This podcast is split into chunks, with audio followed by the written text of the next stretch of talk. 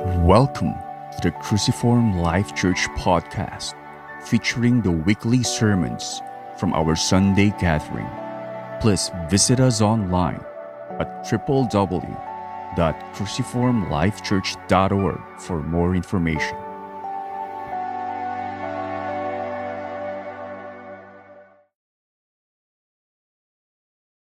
So open your Bibles with me. We'll be looking at Psalm 73, particularly verses 21 to 28.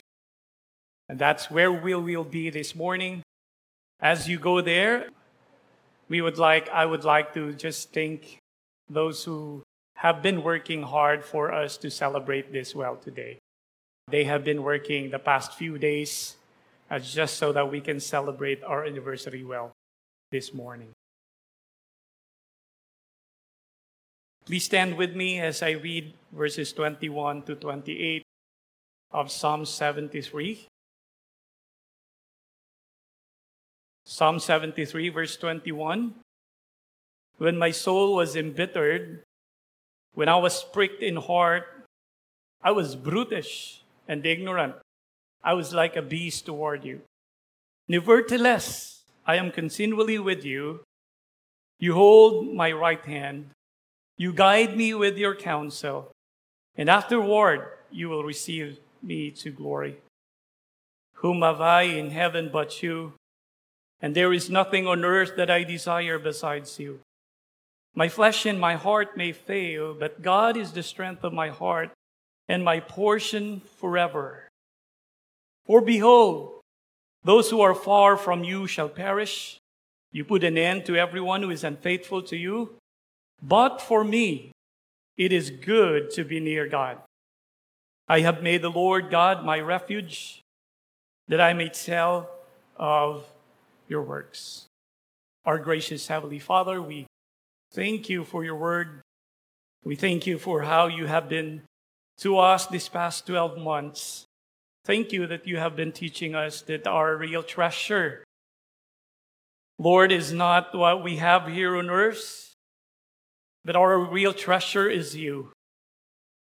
And our prayer that, Lord, is that you will make this truth clearer to us, even as we study your word. Holy Spirit, we trust in you that you are truly our teacher as your word will be preached. In Jesus' name.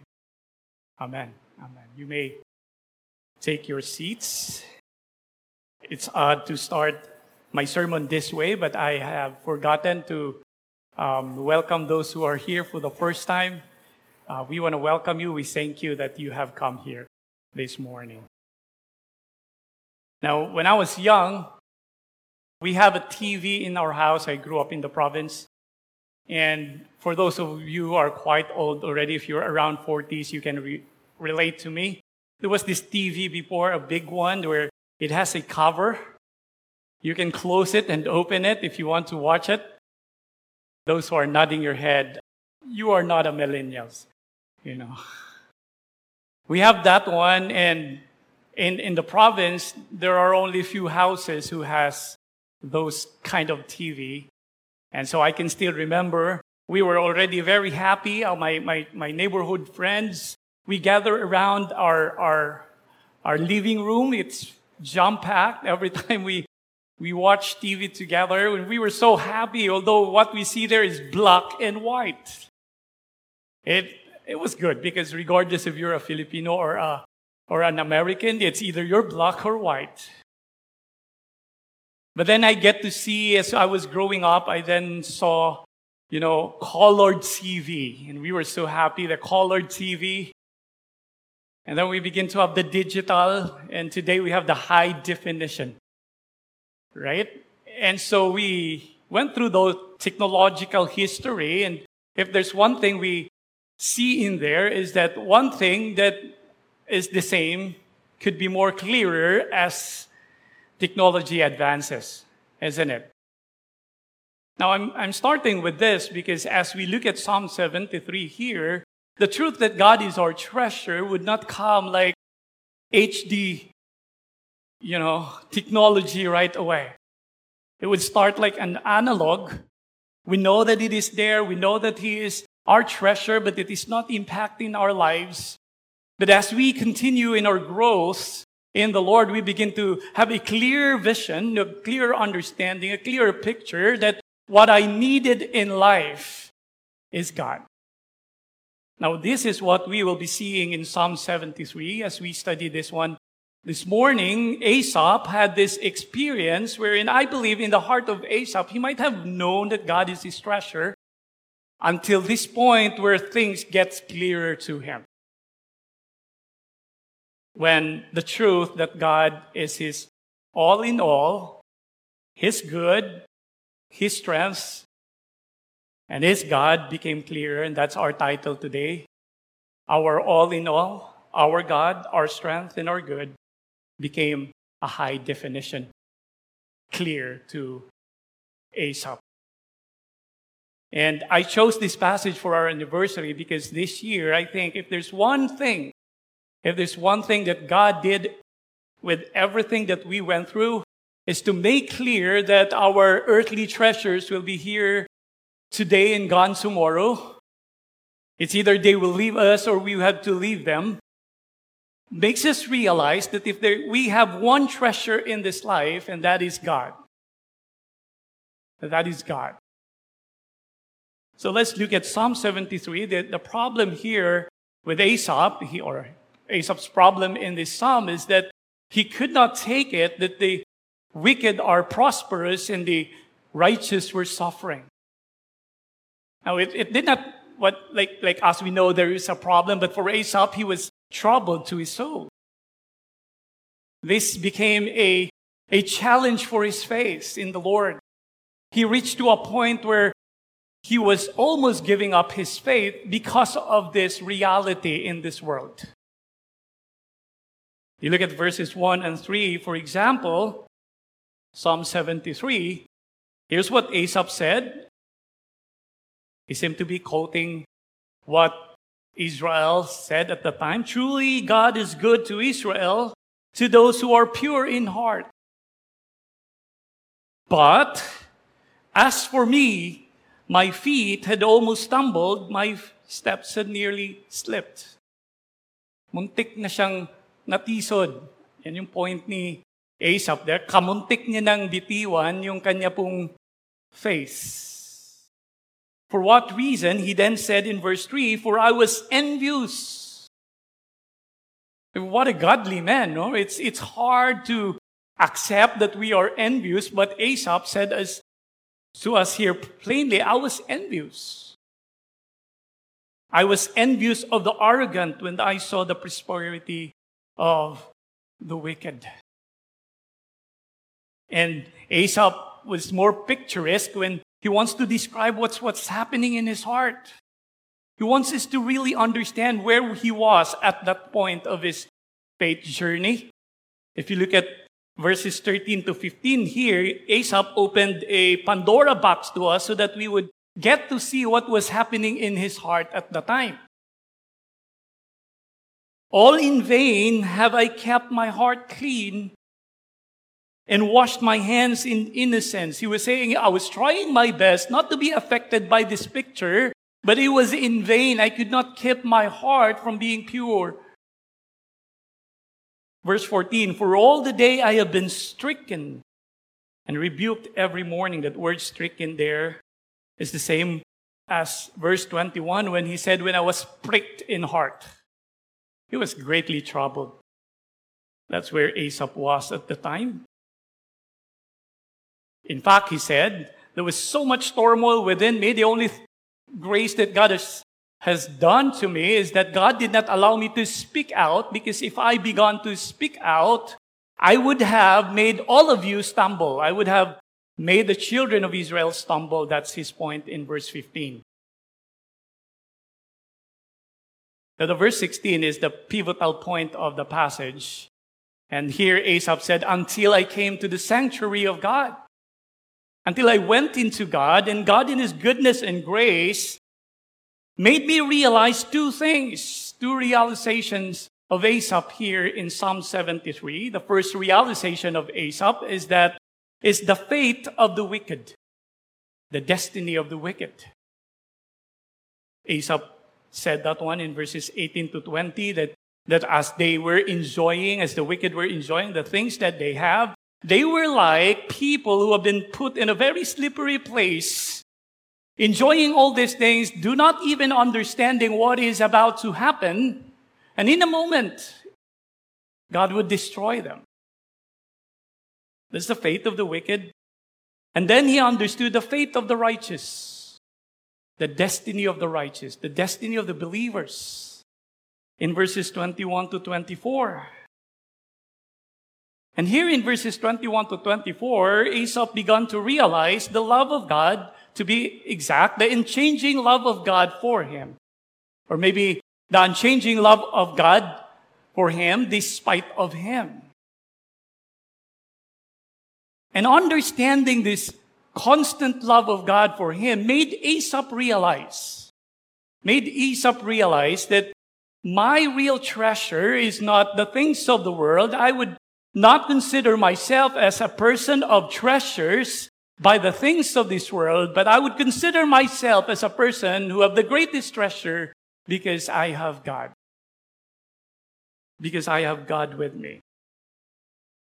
I would like to draw two things from verses 21 to 28 today pertaining to God being our everything, pertaining to God being our all in all. Verses 21 to 24, the basis of seeing God as our all in all. The basis of seeing God as our everything. Verses 25 to 28, the proofs of seeing God as our all in all. How, how can we say that God is our everything? We will see that one in verses 25 to 28, where we see that Asaph is saying that God is his God, his strength, and is good. So let's look at the first one. The basis of seeing God as our all in all. Why do we need to see God as our everything? Why, in all the things that we perceive in life, the, the needs that we see and perceive, why do we have to consider God as our all in all? That's what I want to answer in this point. And what do we find here in verses 21 to 24 is basically that despite of our awfulness, Despite of our sinfulness, despite of our faithlessness, God remains faithful. God remains faithful. We realize this, this spiritual condition of the of Asaph in verses 21 to 22. He, he suddenly realized his spiritual condition when he was questioning God. Verse 21 to 22 when my soul was embittered, when I was pricked in heart, I was brutish and ignorant. I was like a beast toward you. Now he was looking back here. He was looking back to that time when, before he realized the faith of the wicked and the faith of the righteous, when he was questioning God, he was looking at that time when he had the audacity to doubt the goodness of God, when he almost gave up his faith as he confessed in verse 2, when he cannot take what God is doing, he could not take it. What are you doing? Verses 13 to 15. He began to see how he looked before God at that time. So think of those times that our faith is challenged and we question God we might be able to relate to Asaph here that that's how we looked before God when we were questioning the Lord. We have to understand that the struggle of the psalmist here, again, is like those times that we really did not understand our situation to the point that it is affecting our hearts. It is affecting our inmost being. It's not like I have some questions. It's not like I don't understand. It is beginning to be, your soul is beginning to be troubled. Several expressions were offered to explain verse 21. One said, It is like the heart of the psalmist was run over. Imagine a heart being run over. Another one said he was shocked to the depth of his being. Still another one said, My innermost being made me ill. Like Asaph is sick within.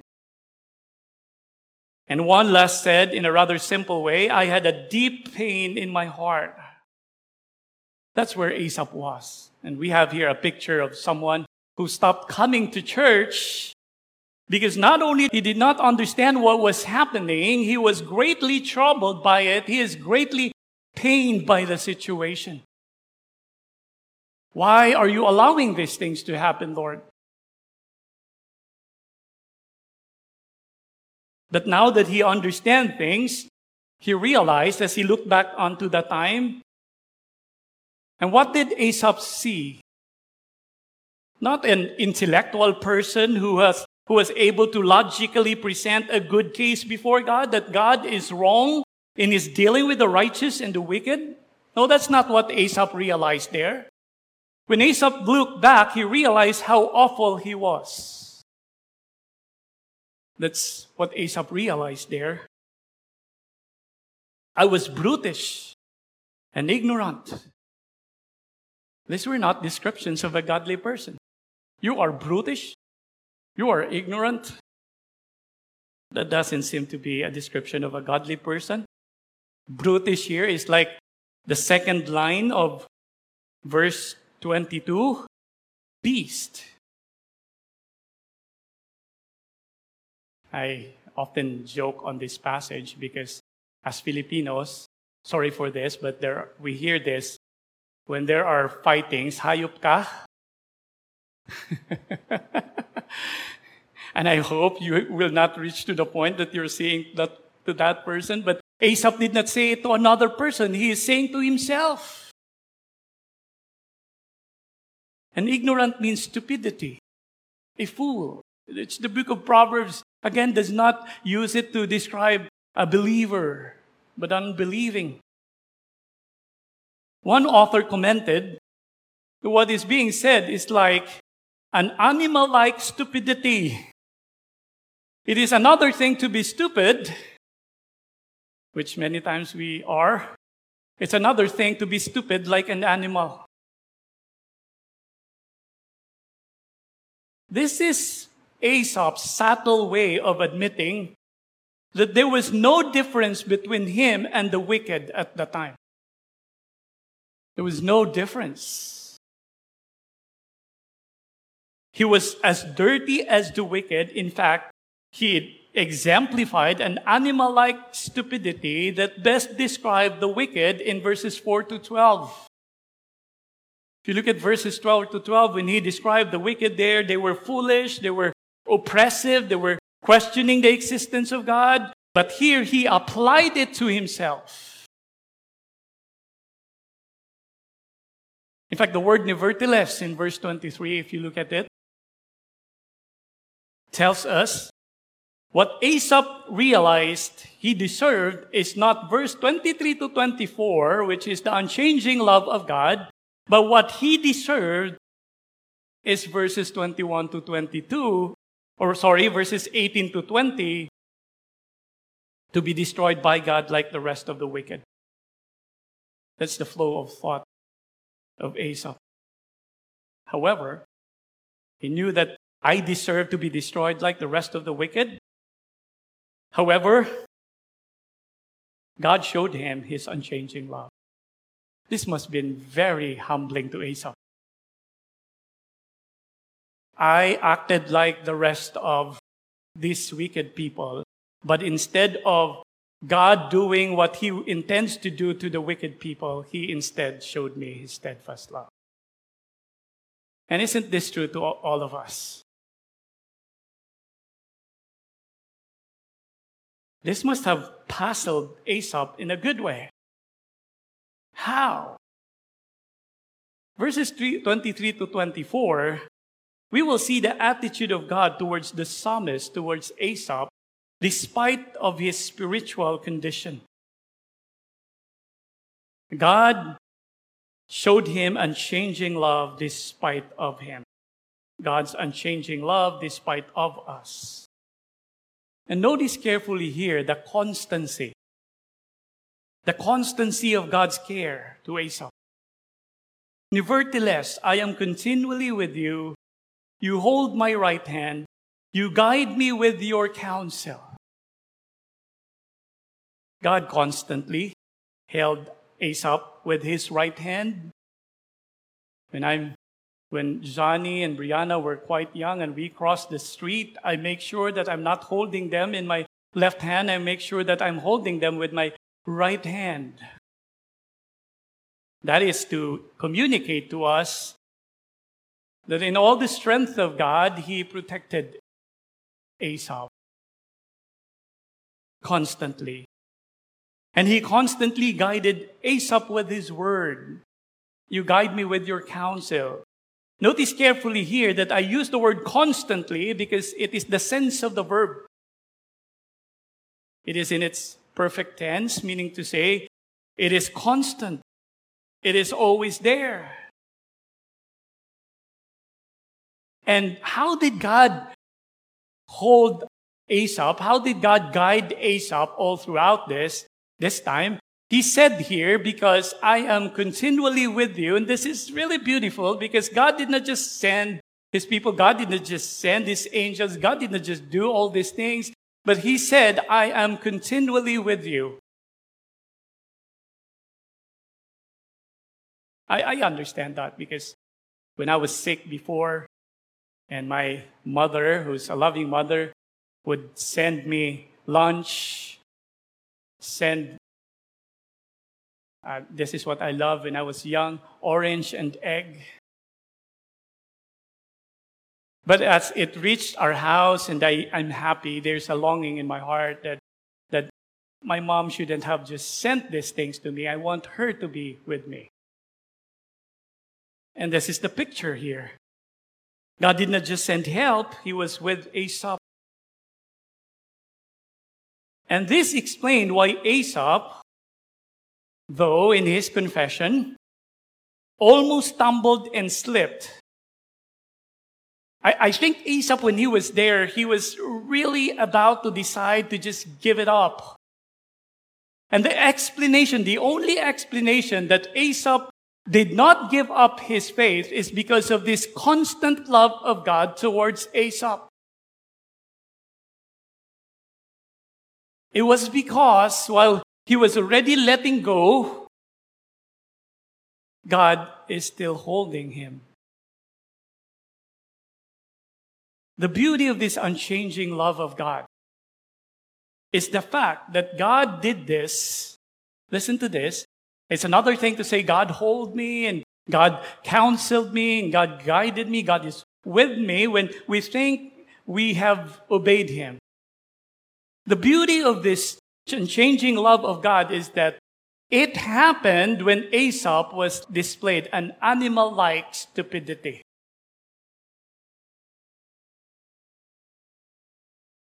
I was looking at this and I say, ha, this is my God. This is such a good news to me. And I, I know this is a good news to you who are also guilty so many times like Asaph questioning God of his ways. But thanks be to God that his love does not change. His commitment towards us does not change, even in those times that we are the worst of sinners. For if God's love depends upon our love towards God, where would we be today? How could God show such care for Asaph at a time when he was no better than the wicked.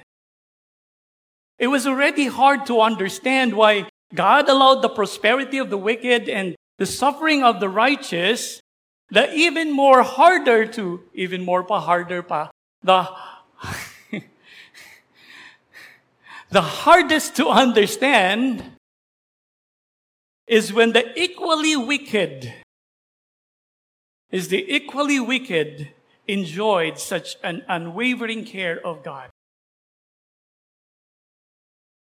we are looking for answers. If we look at the degree of wickedness, maybe God loved me because, yes, I'm wicked, but I'm not as wicked as the wicked. Ano kaya yon? There must be one explanation that will settle this question. And it has nothing to do with Asaph. It has nothing to do with us. The only explanation to this is God's love. The nature of God's love. And I was looking at it and I, I began to ponder it and I, I began to realize God must love Asaph because of another, not because of Asaph himself.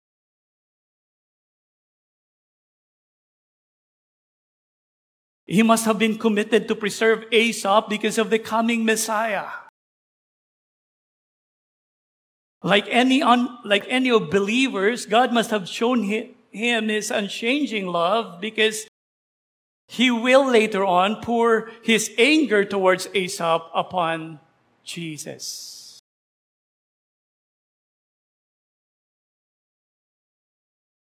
How do we understand this love of God here? How did God displayed his love to Asaph? The love of God here is displayed in his commitment to preserve, to preserve Asaph's face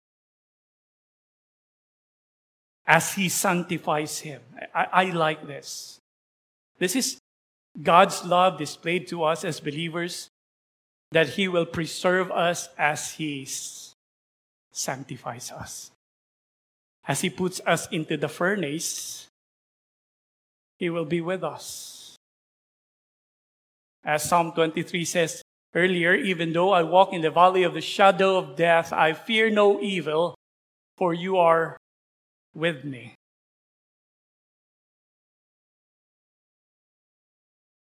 God would rather sanctify his people instead of giving up on them. For crying out loud, Asaph valued worldly treasure highly. That's the picture here. He valued worldly treasure highly, all the while having the greatest treasure.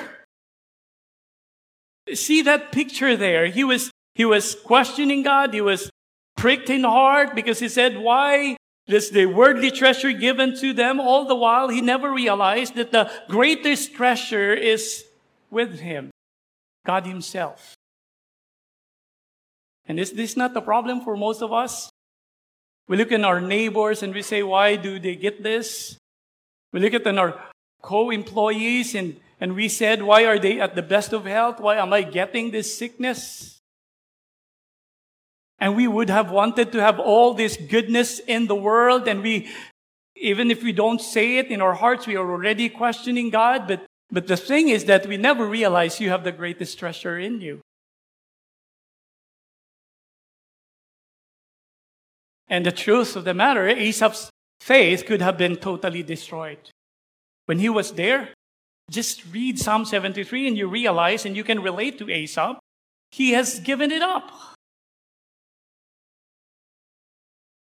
If not of the presence of God, if God did not hold him, protection, if God did not guided him, guide him, until he finally understand, look at that picture, until he finally understand what seemed to be life's most important lesson, yet very hard to understand, that God is our true treasure. Look at this picture. God allowed Asaph to go through that one for the very purpose that he wants Asaph to get to this point where he understands he, God is his treasure. But as he allowed Asaph to go through that, Asaph was not alone. And that's a beautiful picture of our Christian life. God continues to transform us into Christ, and the discipline of God is rather painful. But here is the beautiful thing about this because God knew our highest good is to be conformed into the image of His Son, but He also knew we are so weak so that He will be with us as He sanctify us.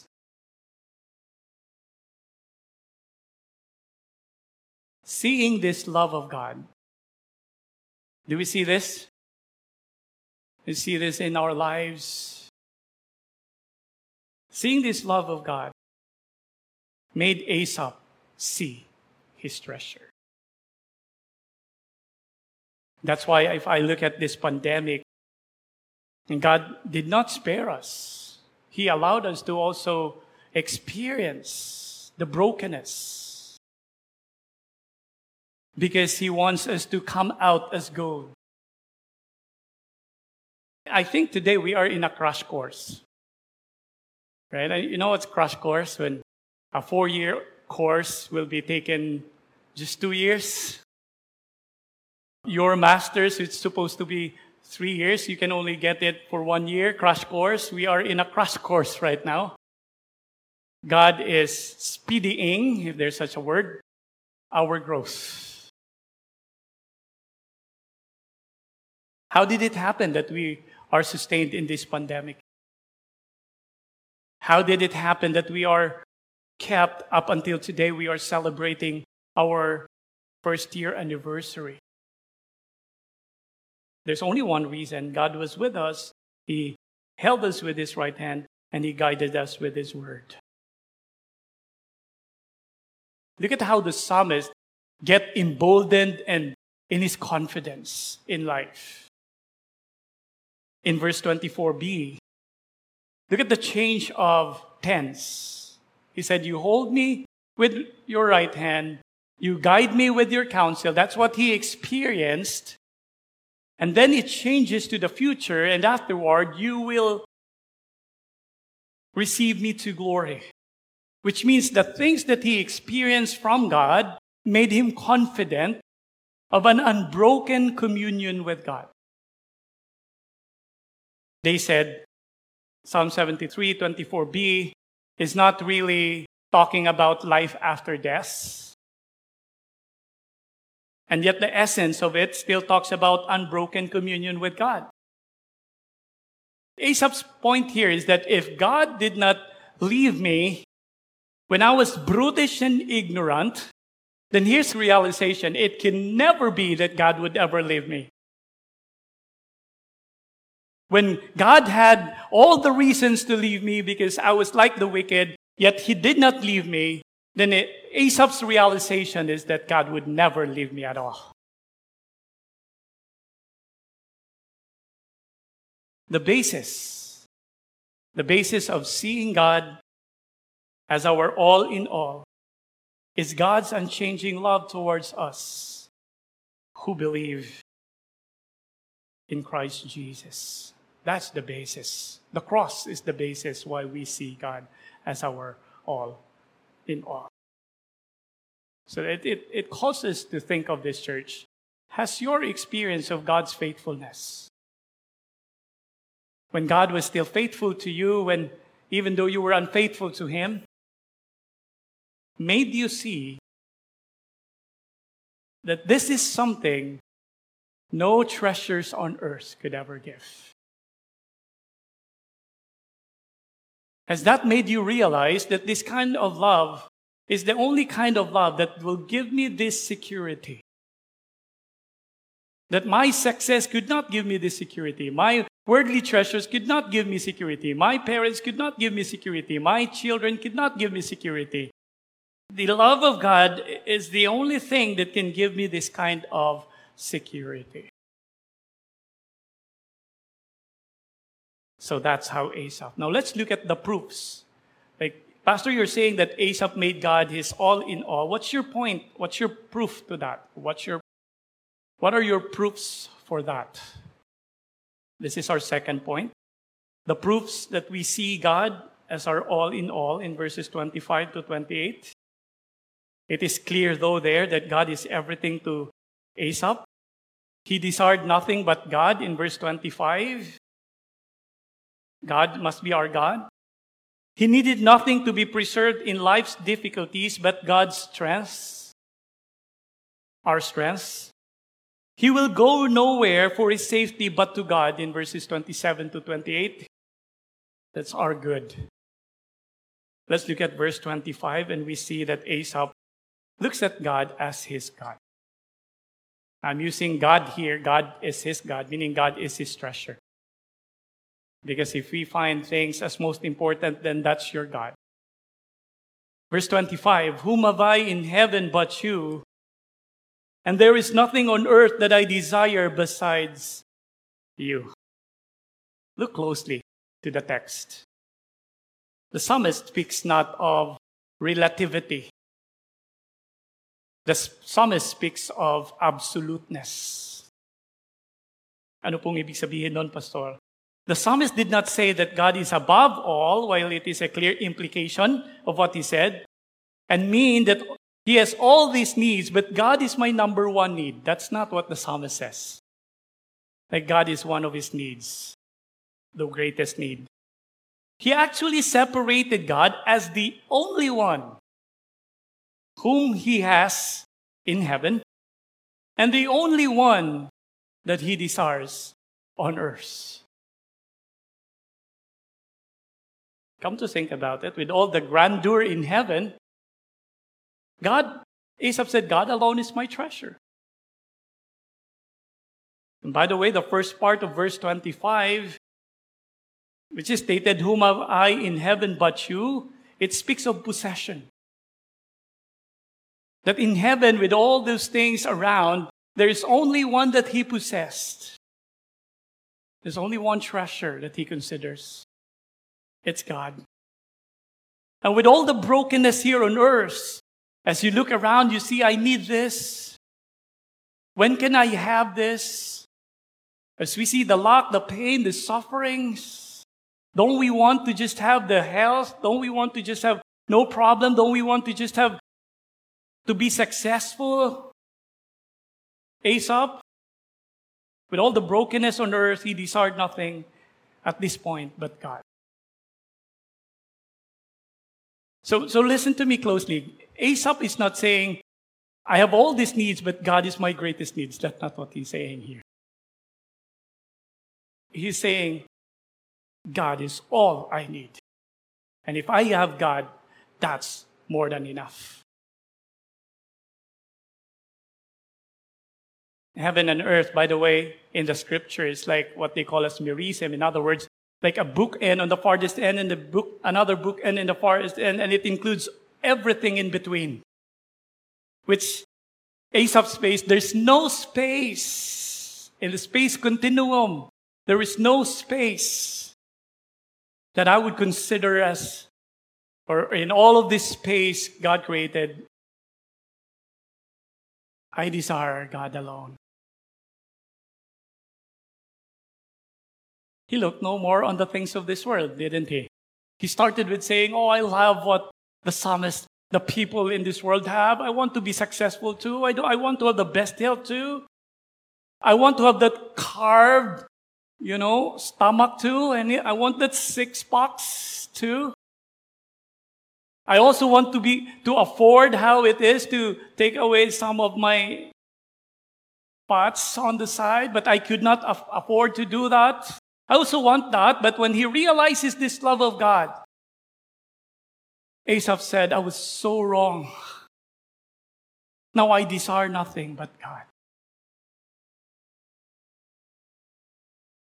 We know that in the scripture, scripture is trying to make us see that if you really consider God as your God, then you desire Him only.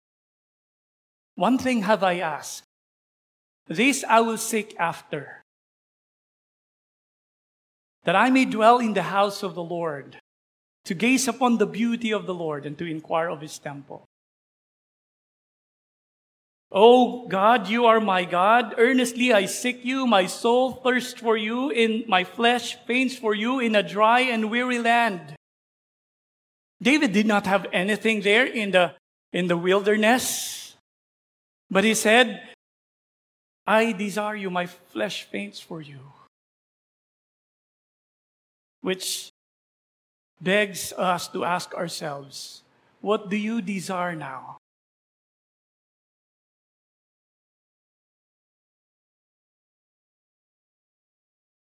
What do we desire the most?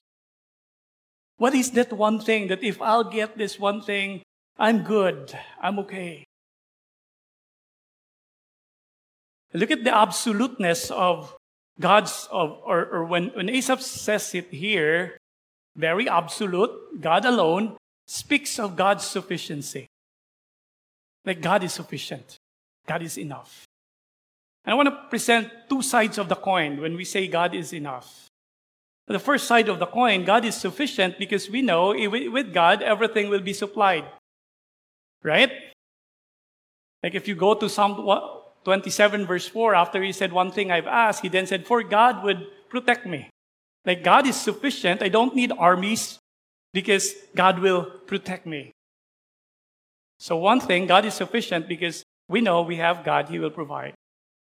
The other side of the coin, when we say God is sufficient, it also means God is enough even if He would not give us those things.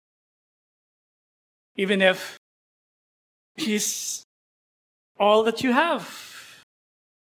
And then we realize this separates God from everything. You cannot say that one to your marriage. So long as you and I are together, me, you and me against the world, that's enough. No, wake up. Your relationship is not enough. You can say, if I can only get these things, I'm, I'm okay in life. No. These these kind of treatment cannot be applied to any other things but to God alone because God alone is sufficient. Because of your steadfast love is better than life. David said, My lips will praise you because your steadfast love is better than life. If we truly see God as our all in all, we should see Him as our treasure. We should see Him as our God, not earthly things. And I would say this has been true to us this past 12 months. There are things we do not have anything in our hands as a church. And if we do not have anything anymore in our hands, in our bank account, should we stop because we do not have those things? Oh, let us not forget, church, even if we deplete our bank accounts, we have the greatest treasure.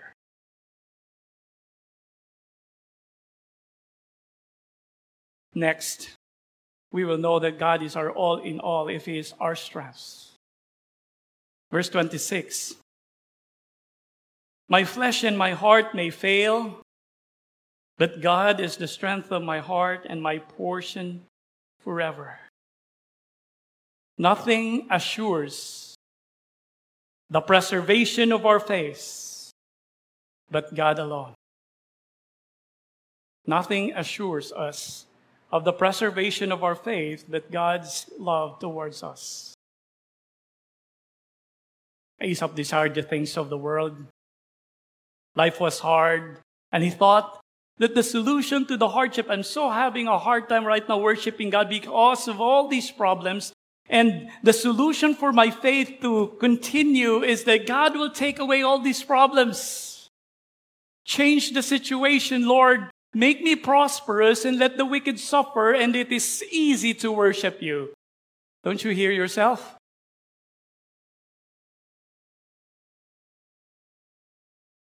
He would surely would have thought, I would not stumble in the face if I'm not suffering.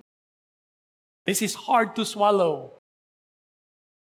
But now he realized that it is not about not having the problems, it is not about being prosperous. He then realized that what he needed so he can run the race and finish his race is not a life free of problem, but that God is with him as he goes through those problems to strengthen him. When my soul was embittered, when I was pricked in heart, I was brutish and ignorant. I was like a beast toward you. Nevertheless, I am continually with you. You hold my right hand. You guided me with your counsel, and afterward you received me to glory. With this faithfulness of God towards him, when he was the worst of sinners, made Asaph realize that if there is one thing he needed to be preserved in the face this love of God towards him. I like this. Asaph got the secret to life. And the secret to life is not to do everything so that you will not have problem. Well, we will do everything so we will not fall into problem. But the secret of life to life is God continuously supplying us the strength we need as we go through those problems. The psalmist knew, Asaph knew, that there will be still more situations that will come to him. And he would surely lose his heart again. He would not have the courage again to face these situations. My heart and my flesh may fail. He knew that. As I continue in this life, I would still see my flesh, my heart that would be failing. He probably thought I would go back to that point in verse 22 again. Like, have you ever thought about it? You, you overcame one thing and you thought, I would never go back to that, only to find out that you're back at square one. You'll be at that point again. Should I continue in the face? But this time he realizes this that God is the strength of my heart. I would lose strength, but God would not fail to provide me the strength that I've been needing in all these situations. This is Asaph's version of Paul's beautiful confession I can do all things through Christ who strengthens me. Right? Both beautiful. Asaph said, My heart and my flesh may fail, but God is the strength of my heart. It's beautiful, it's worthy to be sung. But Paul's version is, I can do all things through Christ who strengthens me. If earlier we're talking about God's sufficiency itself, here Asaph is talking about the sufficiency of the strength of God. His strength will fail, but God, God's will not. This confession of Asaph is the same situation that Paul had in Philippians chapter 4. Philippians 4, if, if you may go there, verses 10 to 13.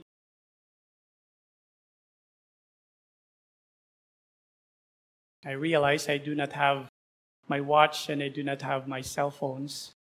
And so, if you think like you are overstaying in the pulpit pass, uh, just hold on your tummies. And I would read that I'm, I've been here too much, too long. Philippians 4 10 to 13, it says, I rejoice in the Lord that now at length you have received, revived your concern for me. You were indeed concerned for me, but you had no opportunity. Now, now that I am speaking of you indeed, so apparently they supported Paul again. For I have learned in whatever situation that I am to be content. Highlight that word content. That's the word, key word for this passage. I know how to be brought low and I know how to be abound in any and every circumstance. I have learned the secret of facing plenty and hunger, abundance and need. What's that secret? The secret to be content. Verse 13.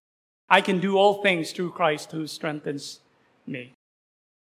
Paul is like saying here, having Christ is greater than the greatest stoic. And what's the stoic? In our time, we would say it is, ito yung mga pinakamatiisin sa buhay. Yung may mga tao lang po talagang sobrang matiisin. The Stoic were like that. Their philosophy in life is whatever life throws at you, make sure you remain standing. The word content in verse 11 is key to understanding because Paul borrowed this from the Stoics. This is his word, this is their word. But Paul uses it here with a twist. That for them, they were content, whatever situation they are, because they believe they have that strength. But Paul is saying, we are also content and we can go through life's abundance and scarcity, health and sickness because we are also content, but not because of our own strength, but because of the strength that Christ continuously provides for us. So the key to faith, journey is not mastering all your faith. because it will fail. He said, My flesh and my heart may fail, nor being in abundance all the time because there will be times of scarcity, nor wanting to be the best of health, to be in the best of health at all times because times of sickness will come. But that God will be the strength of our hearts. And that's why Asaph then took an inventory. It was like, God is the strength of my heart. He took an inventory. I have bank account. I have people who can help me. I have my family. I have health. He looks at it and he says, What will I get from all of this? What, what do will I get as my portion? And when he understands, only God can strengthen him in the lowest of life. If you may, he said, I choose God as my portion. God is our strength. How many times that our money is no longer enough to strengthen us in our problems this year? How many times that our relationships are no longer enough to strengthen us in our problems? How many times you and I are no longer enough for the problems that we face? How many times do we know that only God can help us in our problems? God has been our strength this year. And to be honest, as a pastor, there were times I want to throw in the towel. You know, there are hundreds of churches out there. Surely you can get one a good one. And I will also get one for myself. Surely we were at the point of wanting to give up. Our hearts and our flesh failed. But God was the strength of our hearts. Thirdly, our good. If God is our all in all, we find Him as our good. Verse 27 For behold, those who are far from you shall perish. You put an end to everyone who is unfaithful to you. But for me, it is good to be near God. I have made the Lord my refuge that I may tell of all your works. Sinners will have no place of safety from God's own wrath, but to God Himself. Come to think about this. God is angry to sinners and sinners is supposed to run from that anger, but where do you run? You don't run as far as you can from God because there is no farthest end that God could not get you. The only place to go for our good is to go to Him in all our humility. The psalmist has already said that God is his treasure, his strength, and his portion. And here in verses 27 to 28, he somehow gave us the reason why you find God's strength and his portion. In fact, he said, For behold, it's like saying, ah, aha, this is because this is what I understood with what I have experienced. And look at what he said here. He realizes this, and this is beautiful. That he can run like the unbelieving, they can run as far as they can from God. If you are a sinner and you want to run as far as you can from God, he said, they will perish. Those who are far from you, they will perish. Why? He gave us an explanation in the second part of verse 27. He said, they will perish because God will put an end to everyone who is unfaithful to him. David had this profound understanding when he said in Psalm 139, verse 7 to 12, Where shall I go from your spirit? Where shall I flee from your presence? If I ascend to heaven, you are there. If I make my bed in Sheol, you are there. If the wings of the morning and dwell in the most utter parts of the sea, even there your hand shall lead me, and your right hand shall hold me. If I say, Surely the darkness shall cover me, and the light about me be night. Even the darkness is not dark to you. The night is bright as the day, for darkness is as light with you. Where do you run from that kind of God? because of this truth, no one can run from God. Asaph realized that it is not running as far as we can from God to be safe. It is running to God. It is drawing ourselves to God. The only way sinners can be saved from the wrath of God, and in fact, the only way believers can be saved from the turmoil in life, is not to run from God, but to draw near to God. But as for me, it is good to be near God. I have made the Lord my place of safety, my refuge. Have we understand our salvation? Have you understood that you are a sinner and you are in a danger because this God hates not only sin, but he hates sinners. Because God do not just throw sin in hell. He throws sinner in hell. And while there is a grain of truth in God hates sin and loves sinners, the exact truth that we find in Scripture is that God hates sinners and loves sinners at the same time. But if you do not run to Him for your salvation, have you come to understand there was no, there's no place to go from this God who's angry at me because of my sin? But to run to His Son, but to run to Jesus where my sin has been punished completely so that now that my sin has been punished completely in the cross of Calvary, now I am saved from the wrath of God. Now I am saved from the anger of God because his anger towards me has been fully poured out in the life of his son, in the, in the, in his son Jesus Christ. If you understand that you are a sinner and there's not one, there's not two, there's not three, there's not four, there are not five, there are not six places of refuge. But there is only one place of refuge at the foot of the cross. And you cling to the cross of Christ with whatever life would throw at you pandemic, problems, family disputes, and family problems. I know that I can only be saved in Christ Jesus. And this is the one thing I would never give up. And if you have understood that one, which means you are saved, you are a true believer, would you now change it now that you are a believer? Now that I am saved and I have a problem, would I now run somewhere else for my safety? When you have already understood the real safety, real refuge would be on God.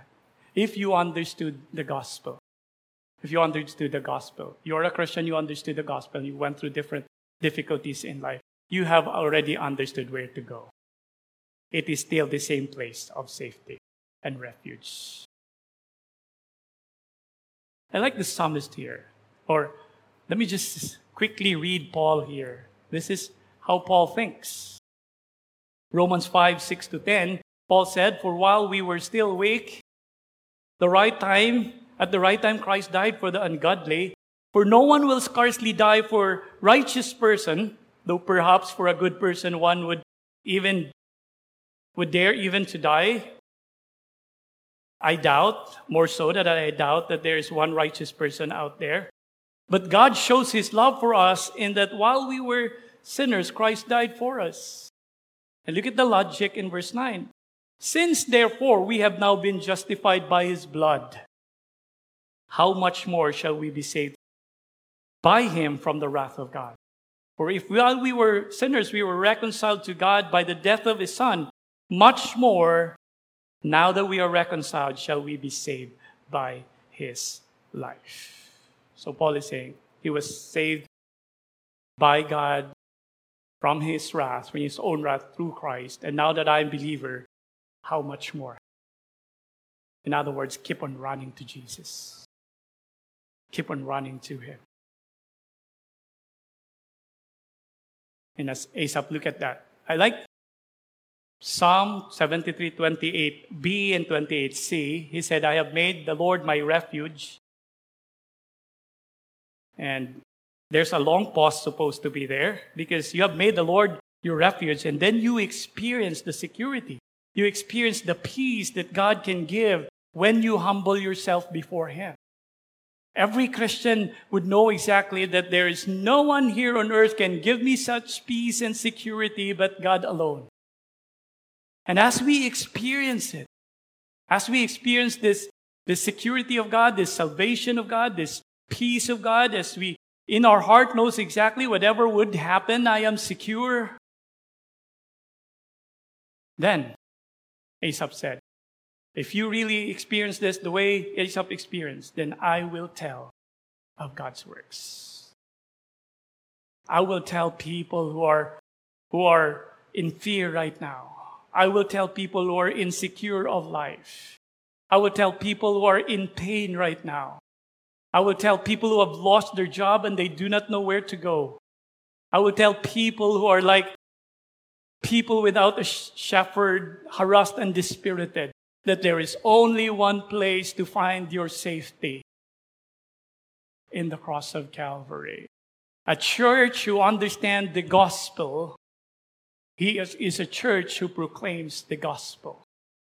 Because how could you not proclaim the gospel when you experience the safety and the security that the gospel has put into your life? How can you listen to a person who says, I will work hard all my life so I would feel secure. When you know exactly you will never feel secure unless you turn to Jesus.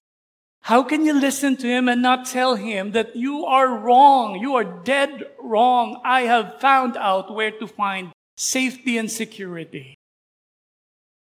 How can we understand? How can we dig deep into the depths of the gospel and not care about missions? Church, we are celebrating our anniversary because we want to proclaim in the midst of all these destructions and everything, we want to proclaim that there is a place a sinner can find refuge. God is our good. He has been our good. If there's one thing that God has been showing to us, the goodness of God is this. In all our struggles, He taught us how to turn to Him. This is the only thing we did this year. Because we have understood that our good is God. Understanding how important the unchanging love of God to the preservation of our faith inevitably results to seeing God as our all. He is our God. He is our strength. He is our good. Our gracious Heavenly Father, we thank you for your goodness. We thank you that you have been our God and you have been our strength. We owe everything to you but with all the blessings you have poured on us. One thing, Lord, one thing that we want to thank you for this year. From an analog view to an HD picture, you have made clear to us that you are our treasure, that you are everything to us. We thank you and we bless you. In Jesus' name. Amen. Thanks for listening to today's episode of the Cruciform Life Church podcast. Check out more gospel centered messages at www.cruciformlifechurch.org or subscribe to this podcast at Spotify.